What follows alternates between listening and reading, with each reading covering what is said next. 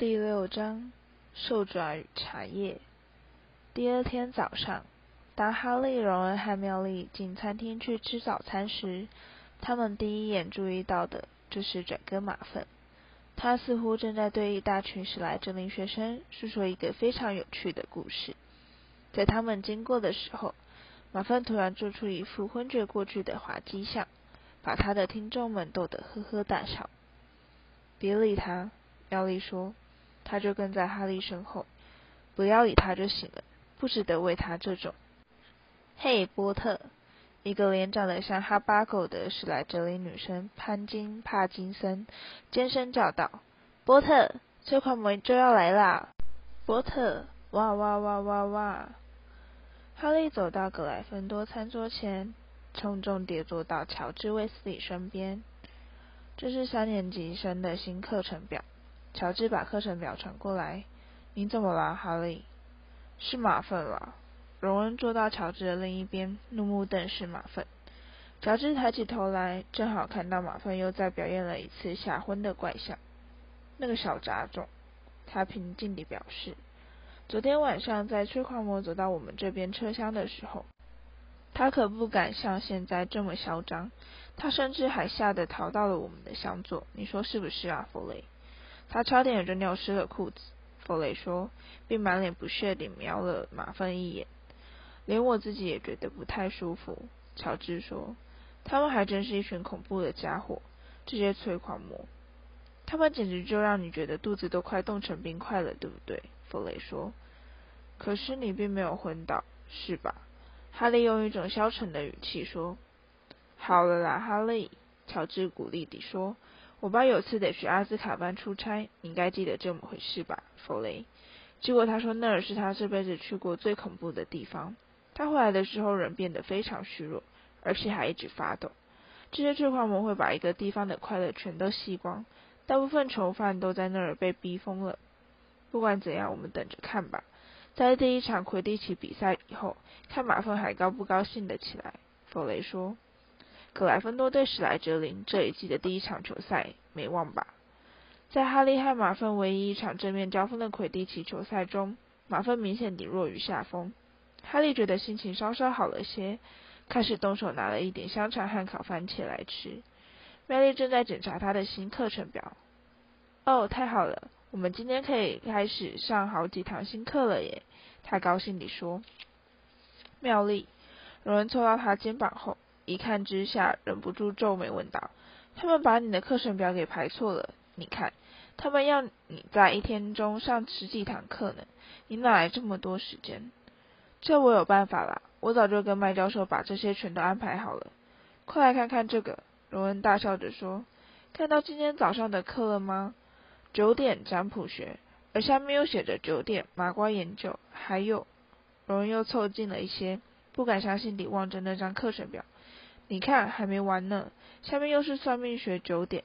我要说的是，我知道你是很厉害，妙丽，但没人可以厉害到那种程度。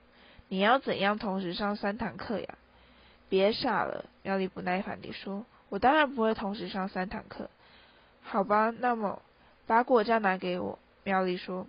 可是，哦，荣恩，就算我的课程表排得有点紧，那又关你什么事啊？妙丽吼道。我已经告诉过你，我早就跟麦教授把这些全都安排好了。海格正好在此时走进餐厅，他穿着他的鼹鼠皮外套，手里拎着一头死臭鼬，心不在焉地甩动。还好吧？他在走向教职员餐桌途中停下来，热切地表示：“你们就要上我的第一堂课喽！就在午餐以后，我早上5点钟就爬下床，把所有东西全都准备好，希望还可以了。”我居然是老师，说真的。他咧嘴对他们笑笑，就往教职员餐桌走去，所有人在甩动那头臭鼬。天晓得他究竟准备了些什么东西，荣恩说，他的语气透出一丝不安。大家纷纷离去上第一堂课，餐厅渐渐空了下来。荣恩看看他的课程表，我们最好快点走，你看，占卜学要在贝塔点段上课，我们得花10分钟才能走到那里。他们匆匆吃完早餐，跟弗雷和乔治道别，就往回穿越餐厅走向门口。在他们经过史莱哲林餐桌时，马芬又做了一次昏倒的模样。哈利在踏进入口大厅后，仍然听得见他们的哄笑声。穿越城堡前往北塔是一段相当漫长的旅程，在霍格华兹度过的短短2年岁月，并不能让他们对城堡的一切了若指掌，而且他们从来没去过北塔。一定有一条捷径，荣恩喘着气说。此时他们已爬上第7道长梯，踏上一个陌生的楼梯台。这除了石墙上挂了一幅画着大片空草地的画像外，其他什么也没有。我想应该是往这边走。哈利望着右手边的空旷通道说。不可能，荣恩说，那边是往南，你看，你可以从窗口瞄到一片湖水。哈利望着那幅画，一头浑身灰点的胖小马缓缓踏上草地，漫不经心地低头咀嚼青草。哈利知道霍格华兹的画中物老是动来动去，而且还常常离开画框，跑到别家画像中去串门子。他对这一切虽然早就习以为常，但他还是一直都很喜欢看。过了一会儿，一个穿着全副盔甲的矮胖骑士，哐啷哐啷地跟着他的小马走进画中。根据他金属膝盖上沾的草屑判断，他显然才刚从马上摔了下来。啊哈！他一看到哈利、荣恩和妙丽三人就大声吼道：“何方狂徒，竟敢闯入我的私人领土！亦或是见我跌落，前来讥笑于我？迎战吧，大胆庶子，无耻畜生！”他们惊讶地望着这位小骑士，用力拔出剑鞘，开始凶猛地挥舞，里面还愤怒地跳上跳下。但这把剑对他来说实在是太长了些，在特别用力的一挥之后，他一不小心失去平衡，倒在草地上摔了个狗吃屎。你还好吧？哈利说，往画像走近了一步。退下，卑鄙恶徒，快退，下剑砸手。骑士又抓住他的剑，把他当拐杖撑着站了起来，但剑锋却被他压得深深陷入草地。而他虽然用尽全身力气又拔又拉，就是没办法再把剑给拔出来。最后他只好猛然朝后一仰，跌落到草地上，推开面颊擦拭脸上的汗水。听我说，哈利赶紧趁骑士精疲力尽的时候说，我们在找北塔，你知道路吗？原来是有任务在身。骑士的怒气似乎立刻消失，他咔啷咔啷地站起来喊道，随我来吧，吾等必能达成任务，否则就捐躯沙场，誓死方休。他又徒劳无功地试拔了一次剑，想要上马，却被小胖马给甩开。于是他又喊道，也罢，步行亦可，善良的先生与温柔的姑娘，冲啊冲啊。接着他就拔足狂奔，哐啷哐啷地跑进左边的相框，完全失去踪影。他们连忙跟着盔甲的哐啷声，随着他沿着走廊往前跑去。每隔一段时间，他们就会瞥见他在前面的画像中奔跑。鼓起勇气，前方有奇险逼近，骑士喊道。而他们看到他又重新出现在前方一大群穿着衬衫裙、满脸惊恐的女人当中。他们的画像旁边有着一道狭窄的螺旋梯。哈利、荣恩和妙丽气喘吁吁地爬上不停绕圈子打转的螺旋梯，觉得越来越头昏眼花，直到他们听到头顶上方传来一阵嗡嗡的谈话声，才终于确定自己走到了教室。告辞，骑士喊道，一头撞进一幅长相邪恶的僧侣群画像中。告辞了，战友们，日后汝等若是需要高贵心灵与强壮体魄，请勿客气，再次呼唤卡多甘爵士。没错，我们是会再来找你。荣恩等骑士消失后才低声说，如果我们需要找神经病的话。他们爬上最后几级阶梯，踏上一个狭窄的楼梯台。班上大部分同学都已聚集在这里，这个楼梯台附近完全看不到一扇门。荣恩用手肘顶了哈利一下，然后指着天花板，那儿有一扇镶着黄铜名牌的圆形天窗。西庇崔老宁占卜学教师，哈利念道，我们要怎样才能上去？天窗仿佛是在回答他问题似的，忽然敞开，一列银梯降落到哈利前方。大家开始安静地爬上去。你先走，荣恩咧嘴笑道。于是哈利先爬上银梯，他踏进了一个他这辈子见过最奇怪的一间教室。事实上，他看起来根本就不像是教室，反倒像是住家阁楼与老式茶馆的混合体。房中摆满了至少20来张小圆桌，桌边全都环绕着一圈印花扶手椅和鼓鼓的小矮垫。这里的一切全都笼罩着一层朦胧的深红色光晕，窗帘全都拉了下来，许多灯上也都罩着一层深红色的布。房间里又闷又热，在拥挤的壁炉架饰品下，一个大铜壶搁在炉火上，散发出一种令人作呕的浓郁香味。环绕在圆形墙边的架子上挤满了灰灰的羽毛、短短的蜡烛头、好几副破烂纸牌、数不尽的饮水晶球和一大堆茶杯。罗恩走到哈利史旁边，班上同学环绕在他们身边，全都在叽叽咕咕地轻声交谈。他在哪儿呀？荣恩说。暗影中突然响起一个嗓音，一种朦胧柔和的嗓音。欢迎，那个嗓音说。终于能在物质世界中见到你们，感觉实在是太美好了。哈利第一眼看到他时，觉得他活像是一只金光闪闪的大昆虫。圣老尼教授走到火光下，他们发现他瘦得要命，他的戴眼镜把他的眼睛放大了好几倍。他披着一袭钉满亮片的薄纱披肩，瘦削的脖子上挂着数不清的链子和珠串，手臂和手指上戴满了手镯和戒指。坐下，我的孩子，坐下。他说，他们所有人不是笨拙地爬上扶手椅，就是现在坐垫里。哈利、荣恩和妙丽围在一张圆桌坐下。欢迎来到占卜学教室，车老尼教授说，他现在已安坐在炉火边的一张易背扶手椅中。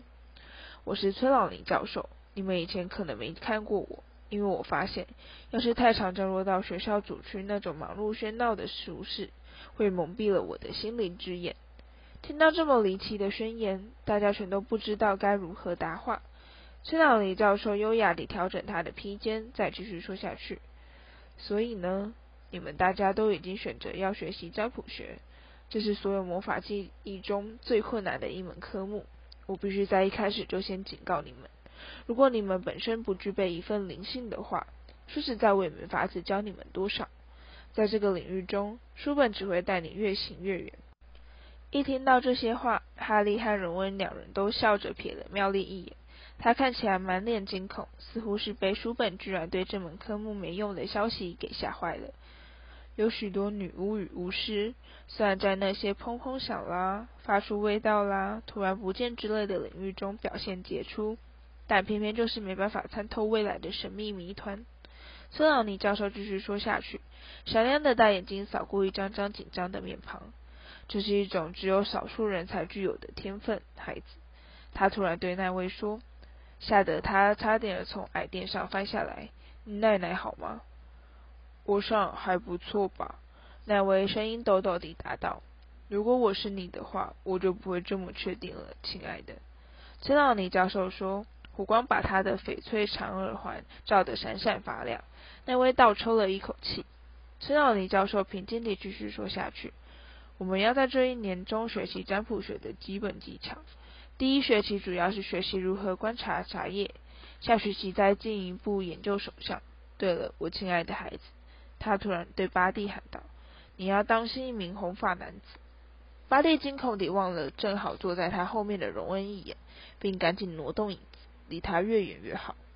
在夏季时，车老尼教授继续说下去，我们会进展到水晶球，也就是说，如果我们已经把火罩全都学完的话，不幸的是，课程将会在2月时被南昌的严重流行性感冒所打断。我自己会沙哑失声，在复活节前后，这儿将会有一个人永远离开我们。在这段宣言以后，全班陷入一段紧张的沉默。但崔老林教授却好像完全没察觉到他们的一样。我想知道，亲爱的，他对离他最近的文达布朗说。吓得文达缩进了扶手椅。你能不能把最大的银茶壶拿过来给我？文达露出虏获大赦的表情。他站起来，从架子上取下一个超大茶壶，放到崔老林教授前面的桌子上。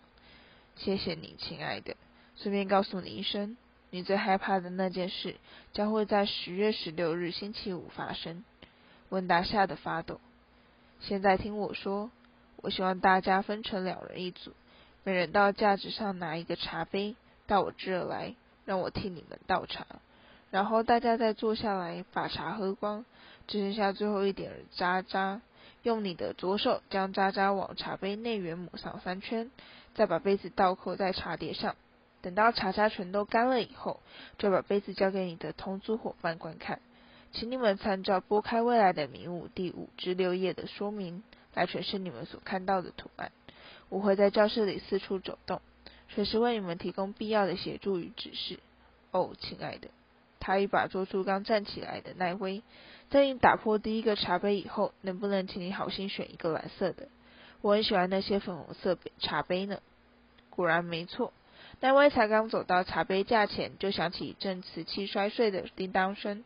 圣奥尼教授拿着笨斗扫把赶到他的身边说：“亲爱的，如果你不介意的话，那就请你再拿个蓝色的吧，谢谢你。”哈利和荣恩把茶杯装满之后，就回到桌边坐下，努力把热得烫嘴的茶尽快喝光。他们依照车老尼教授的指示，把渣渣抹了3圈，然后沥干杯子，再互相交换。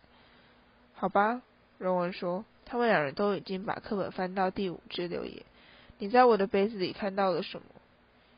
一堆湿湿的咖啡色玩意儿，哈利说，房中浓郁的香味让他感到脑筋迟钝，昏昏欲睡。敞开你们的心胸，我亲爱的孩子们，让你们的目光穿透世俗的迷障。圣老尼教授的声音在昏暗中喊道。哈利努力打起精神。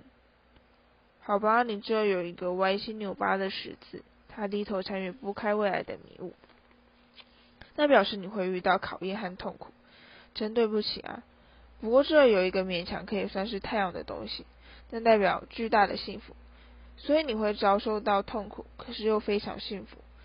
真是的，我看你最好把你的心灵之眼送去检查一下，荣恩说。崔老尼的目光随即转向他们，因此他们只好努力忍住笑声。换我了。荣恩凝神望着哈利的茶杯，看得眉头都皱了起来。那儿有一小块斑点，它看起来像是一顶圆顶礼帽。他说，说不定你以后会去魔法部上班。他把茶杯转了一个方向，可是从这个角度看来，它又比较像是一个象石。那又代表什么？他查阅拨开未来的迷雾。一笔意外之财。太好了，你可以借我一点钱用。这还有一个东西。他又把杯子转了一下，那看起来像是一只动物。没错，如果这是头的话，那看起来像是一只河马。不对，是一头羊。哈利噗嗤一声笑出来，而崔老尼教授急忙转身。那个给我看看，亲爱的。他带有谴责意味地吩咐荣恩，并快步赶到他身边，一把抢过哈利的茶杯。大家全都安静下来望着他们。崔老尼教授望着杯子内缘，并把杯子往反时钟方向转动。猎鹰，亲爱的，你有一个可怕的敌人。这大家不是早就知道了吗？妙丽用一种清晰的耳语说。崔老尼教授紧盯着他。怎么？我说的是实话呀，妙丽说。全世界都晓得哈利和那个人的事吗？哈利和荣恩用一种既惊讶又崇拜的目光望着妙丽。他们以前从来没听过妙丽用这种口气跟老师说话。崔老尼教授决定不做任何回应。他垂下他的大眼睛，望着哈利的茶杯，并继续转动杯子、棍子，一次攻击。天哪，天哪，这可真是个不愉快的杯子啊！我本来还以为那是一顶圆顶礼帽呢。荣恩不好意思地说：“骷髅头，你会遇到危险，亲爱的。”所有人全都目不转睛地盯着崔老尼教授。他把杯子转了最后一下，接着就倒抽了一口气，放声尖叫。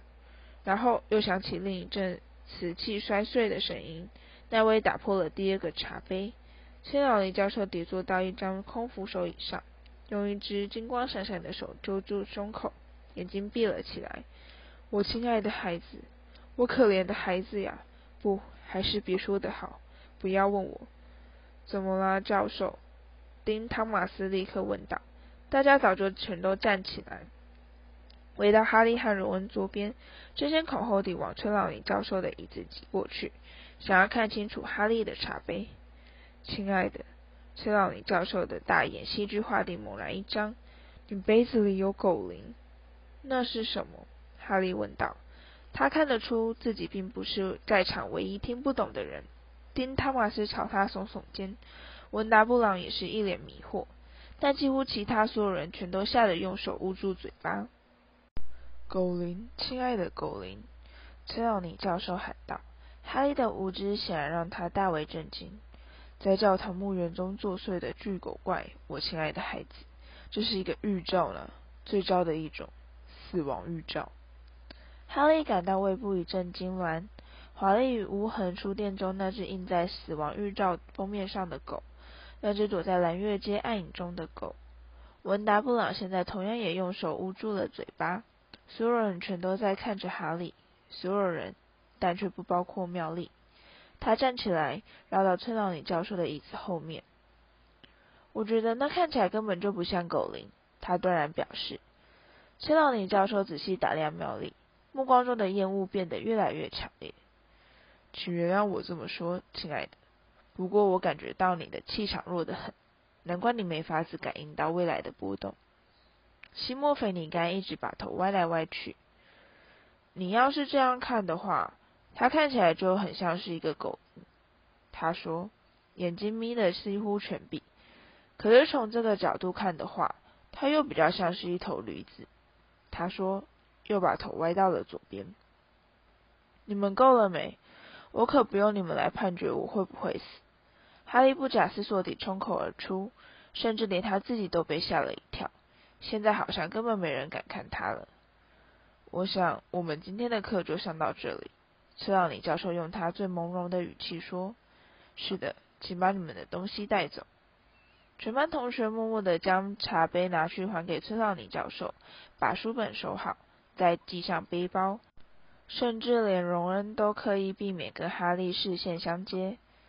在我们下次碰面以前，崔老尼教授虚弱地说，但愿大家鸿运高涨。哦，对了，亲爱的。他指着那位说，你下次会迟到，所以请你多用功一点，才能赶上进度。哈利、荣恩和妙丽一言不发地爬下崔老尼教授的梯子，走下蜿蜒的螺旋梯。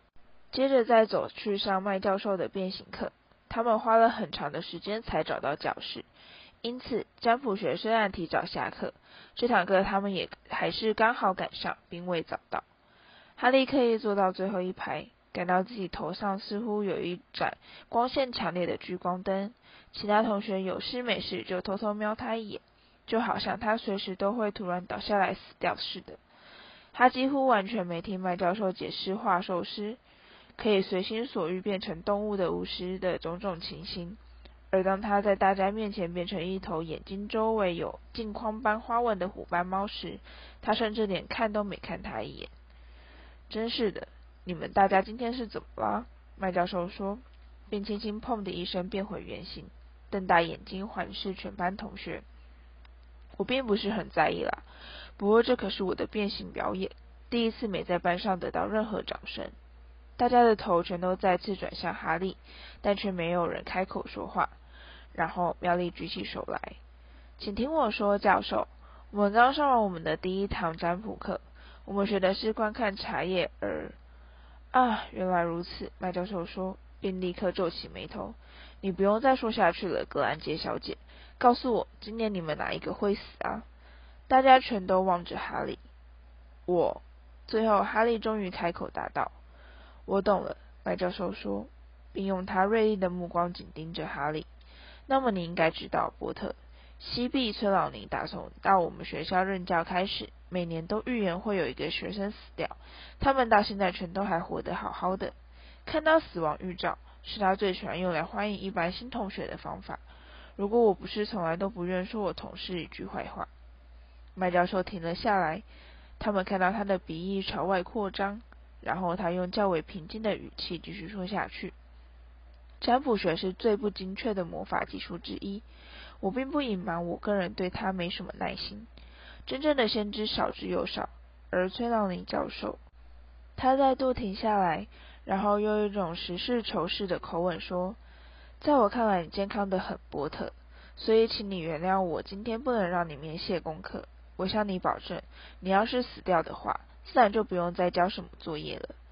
妙丽大笑，哈利心里觉得好过了些。在离开崔朗理教授教室中的朦胧红光和令人头昏脑胀的香气之后，实在很难再想象出一堆茶渣究竟有什么好怕的。但并不是每个人都相信麦教授说的话。荣恩仍是一副忧心忡忡的模样。温达小声说，那位的杯子又怎么说呢？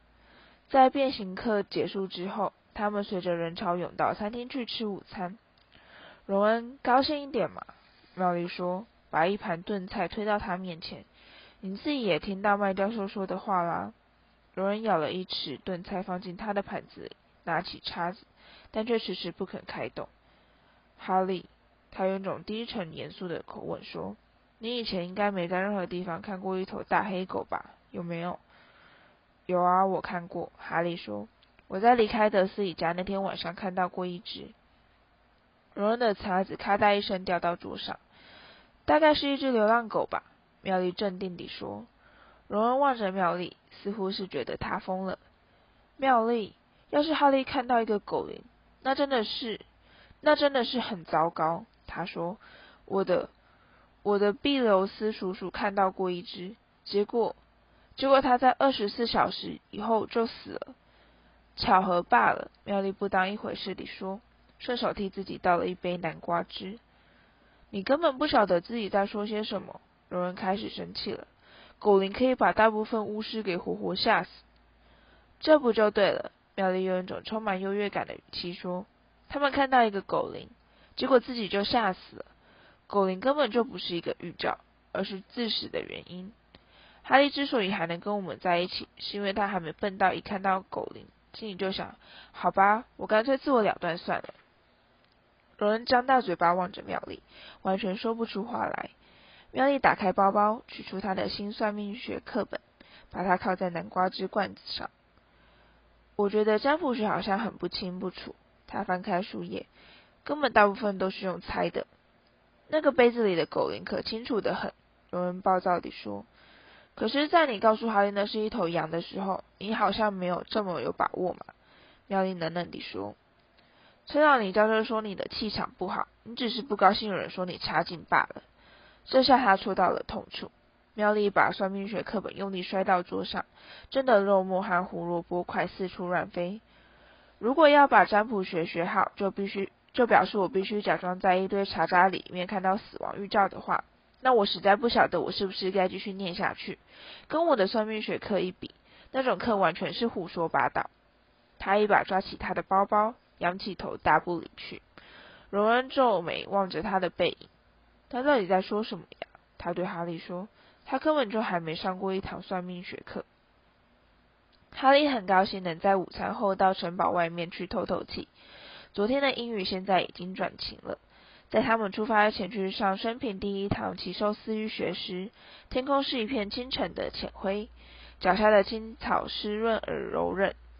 荣恩和妙丽两人谁也不跟谁说话，哈利默默跟在他俩身边，一同走下草坪斜坡，前往位于静静森林边缘的海格小木屋。他一直到瞥见前方那三个化成灰他也不会认错的背影时，才晓得今天他们一定又是得跟10来哲林学生一起上课了。马芬正在比手画脚地跟克拉和高尔说话，这两人则在不住口地咯咯轻笑。哈利相当确定自己知道他们正在说些什么。海格站在木屋前面等他的学生，他穿着鼹鼠皮长外套站在门前，猎猪犬雅雅蹲在他的脚边，而他脸上露出一副等不及想要快点上课的表情。过来呀，还坐在那儿干嘛？快动呀！他在学生们逐渐走近时喊道：“今天有好东西给你们看哟，就要上一堂很棒的课喽！大家都到齐了吗？好，跟我来。”在那令人提心吊胆的一刻，哈利还以为海格要带他们走进森林呢。哈利前几次在那里的不快经验就已经够让他回味一辈子了，但海格却带着大家慢慢绕过森林边缘。在5分钟之后，他们发现自己来到了一个类似小牧场的地方，但栅栏中却什么也没有。大家都围到栅栏这儿来，他喊道，这就对了，大家都看到了吧？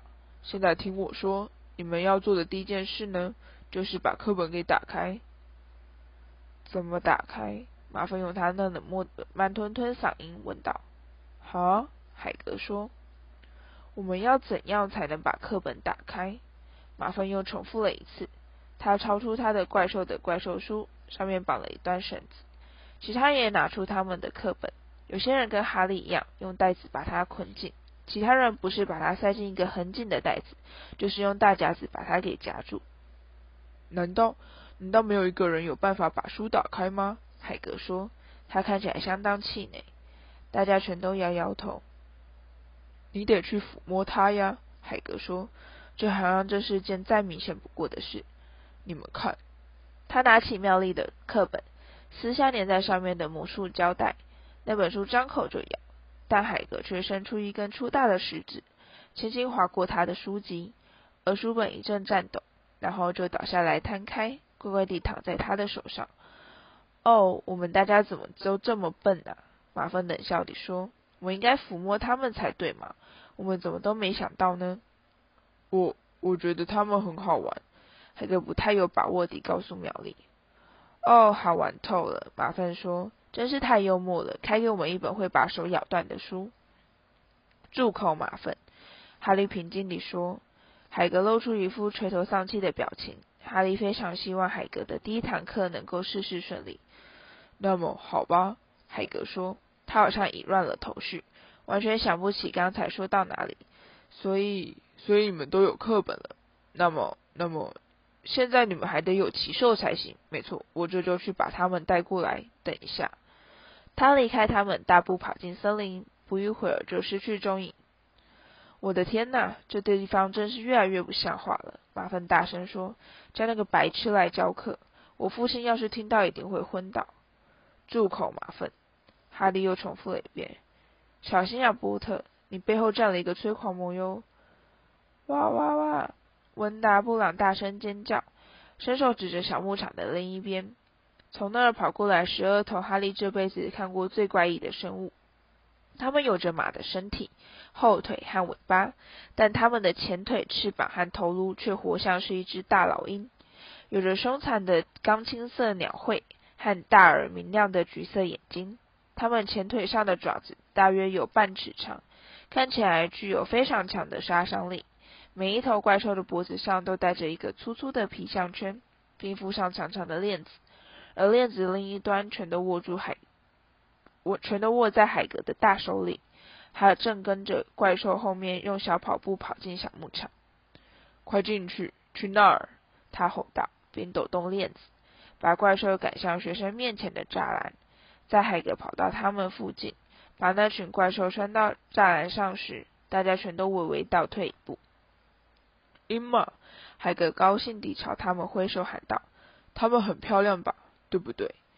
哈利大概可以理解海格的意思，但你从第一眼看到半马半鸟怪物的震惊中恢复过来之后，你就可以开始欣赏因玛那身从羽毛柔顺地转为毛发的光亮毛皮，而且每一只的毛色都不一样，暴风雨般的浓灰、青铜、带有淡红色的杂褐、闪亮的栗色和如墨的漆黑。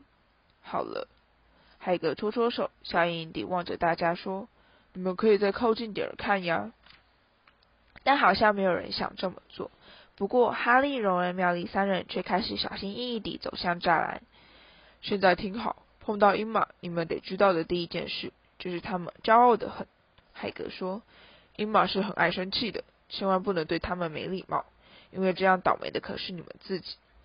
马芬、克拉和高尔根本没在听，他们在低声交谈。哈利有一种很不快的预感，总觉得他们好像正在阴谋计划要毁了这堂课。你们总是得先让因玛采取行动，海格继续说下去，这就是礼貌，懂了吧？你们朝他走过去，先鞠个躬，再静静等着。要是他也跟你鞠躬的话，你就可以去摸摸他。他要是没鞠躬，那你就赶快离他远一点，被那对爪抓到可痛的很呢。好了，谁要先去试试看呀？大部分学生的回答都是在往后退了一步，甚至连哈利、荣恩和苗里心里也有些疑惧。鹰马现在扬起他们凶猛的头颅，鼓起强而有力的翅膀，他们好像不喜欢被绑住。没人吗？海格说。我来好了，哈利说。他背后响起一阵吸气声，温达和巴蒂轻声喊道：哦，不要去，哈利，别忘了你的茶渣啊！哈利不理他们，他爬过小牧场的栅栏。好汉子哈利，海格吼道，那就开始吧，让我们看看你跟八嘴能不能合得来。海哥解开一条链子，把一头灰色鹰马从同伴中推出来，再松开它的皮项圈。站在牧场另一端的学生们似乎全都屏住气息，马粪的双眼满怀恶意地眯了起来。现在放松点，哈利，海哥镇定地说，你眼睛已经跟他盯上了，现在得忍着别眨眼，你要是太常眨眼，鹰马是不会信任你的。哈利的双眼立刻开始涌出泪水，但他并没有闭上眼睛。巴嘴歪着他那灵活的大头，用一只凶恶的橘眼瞪着他。就是这样，海格说，就是这样，哈利，现在鞠躬吧。哈利不太想对巴嘴暴露他的后颈，但他还是乖乖照做。他飞快地鞠了一个躬，然后抬起头来。鹰马人在傲慢地瞪着他，他并没有动。啊，海格说，他的声音听起来有些担心。好吧，现在后退，哈利，动作放轻松一点。但接下来哈利就震惊地发现，鹰马突然弯下他那布满鳞片的膝盖，垂下头来举了一个非常明显的弓。干得好，哈利，海格忘形地喊道，好，你可以摸他了，拍拍他的嘴，快呀！哈利虽然恨不得能赶快溜走，但他还是慢慢走到鹰马面前，伸出一只手，他在鸟嘴上轻拍了好几下，而鹰马慵懒地闭上眼睛，好像很享受似的。同学们全都鼓掌叫好，只有马粪、克拉和高尔三人没有加入，他们露出非常失望的表情。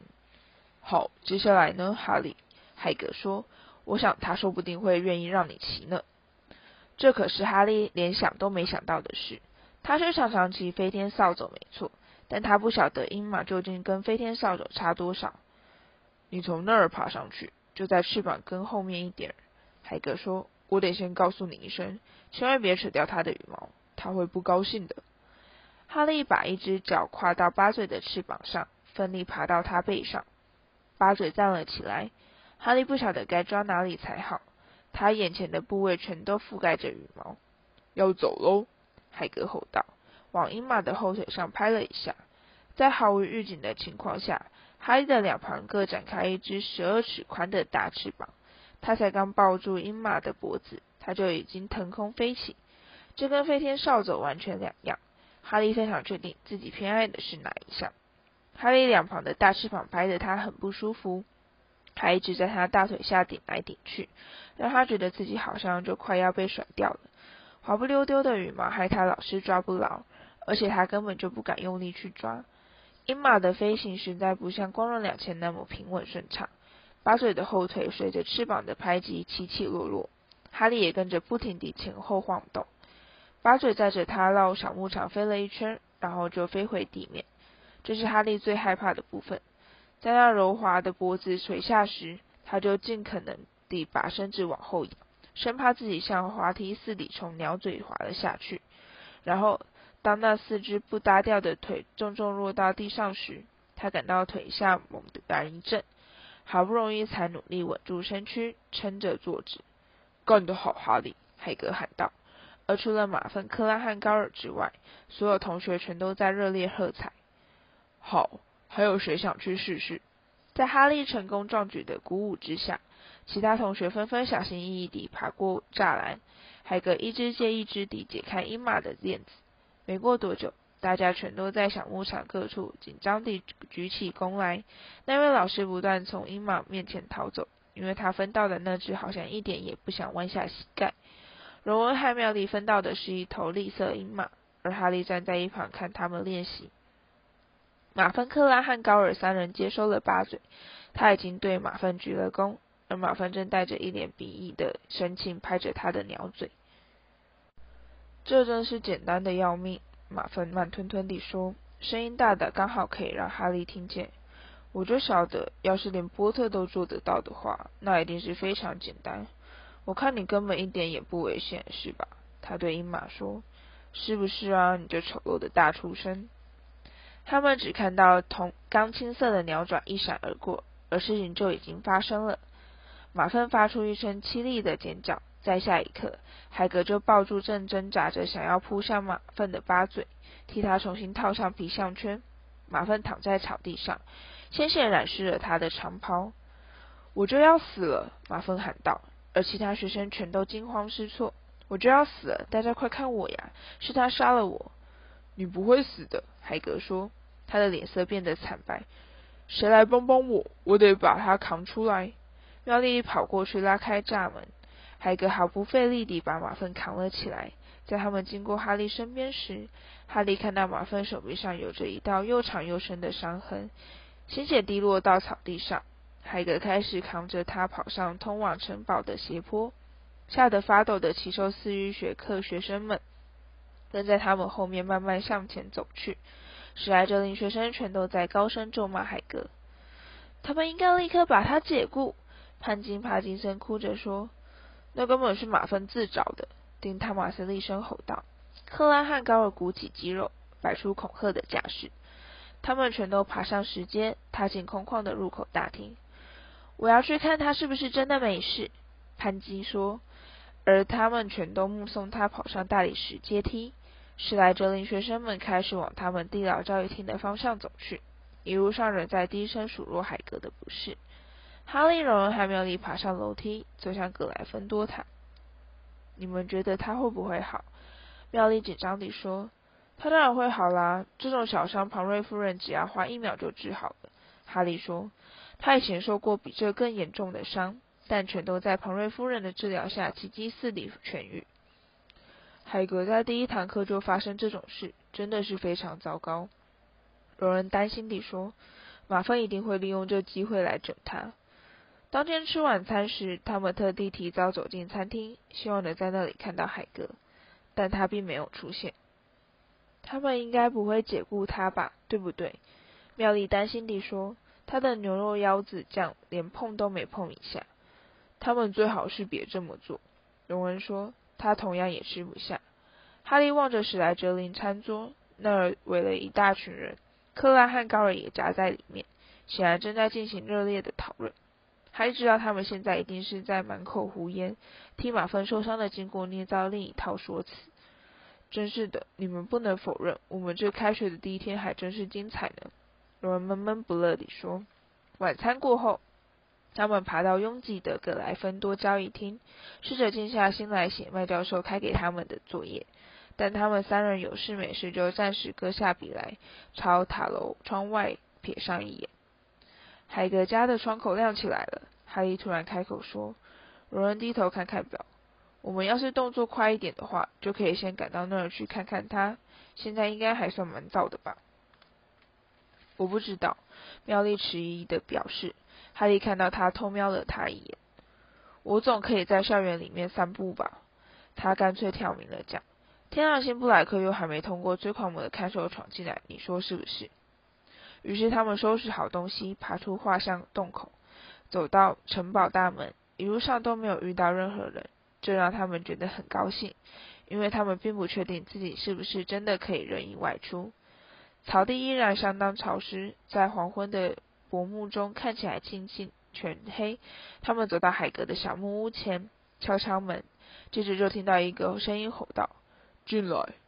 海格坐在他的粗木桌上，上衣已经脱掉，身上只剩下一件衬衫，他的猎猪犬雅雅把头搁在他的腿上。他们只看了一眼就知道海格已经喝了很多酒。他的面前摆了一个桶子般大的白蜡大啤酒杯，而且他好像根本看不清他们的脸。我大概是破纪录了，他一认出他们就压着嗓子说，我想这儿以前可从来没出过只教一天就被解雇的老师。你又还没有被解雇，海格，苗丽屏息说。是还没有，海格难过地说，又举起杯子喝了一大口。但那只是时间早晚的问题，是吧？再麻烦。他怎样？荣恩问道。现在他们已找位置坐了下来，那应该不严重吧，对不对？庞瑞夫人已经尽力替他治病了，海格无精打采地说。但他还是说他痛得要命，他裹满了绷带，一直呻吟。他是装的，哈利立刻表示。庞瑞夫人不管什么病都可以治得好，她去年还让我重新长出了一堆骨头呢。马芬一定是故意小题大做，希望事情闹得越大越好。学校的理事全都已经知道了，这是当然的。海格难过地说，他们觉得我一开始就玩得太过火了，应该把阴马放到后面再招，先弄些黏巴虫或什么其他的。但我只想到阴马可以让我第一堂课变得很棒，这全都是我的错。这全都是马芬的错，海格。妙丽诚恳地表示，我们大家都可以替你作证。哈利说，你在我们开始练习前明明讲过，要是我们对英玛不礼貌的话就会受到攻击，马芬没听到是他自己的问题，我们会把真正的情形告诉邓布利多。没错，不用担心海格，我们全都会支持你的。荣恩说。泪水从海格甲虫般的黑亮眼睛渗出来，划过布满鱼尾纹的眼角，他把哈利和荣恩两人抓过来，紧紧拥抱他们，害他们觉得骨头都要被压断了。你喝得够多了，海格，妙丽坚定地表示。他把桌上的大啤酒杯拿起来，带到外面去倒掉。我想他说的没错，海格说，并松手放开哈利和荣恩，而他们两人摇摇晃晃地走到一旁，伸手揉他们的肋骨。海格撑起身子，从椅子上站起来，踉踉跄跄地跟着妙丽走到屋外。他们听到一阵响亮的泼水声。他在干嘛？哈利一看到带着空杯回到屋里的妙丽，就立刻紧张地问道。把他的头浸到水桶里面，妙丽答道，并把大啤酒杯给收起来放好。海格走进来，他的长发和胡须都浸得湿透，他伸手试去沾到眼睛上的水，舒服多了。他像狗儿似地甩甩头，他们全都溅湿了。听着，你们人真好，还特地跑到这来看我，我真的是。海格突然停下来，瞪大眼睛望着哈利，就好像才刚发现他在这里似的。你以为你这是在干嘛哈？他突然没头没脑地大吼，把他们三人全都吓得跳到了半空中。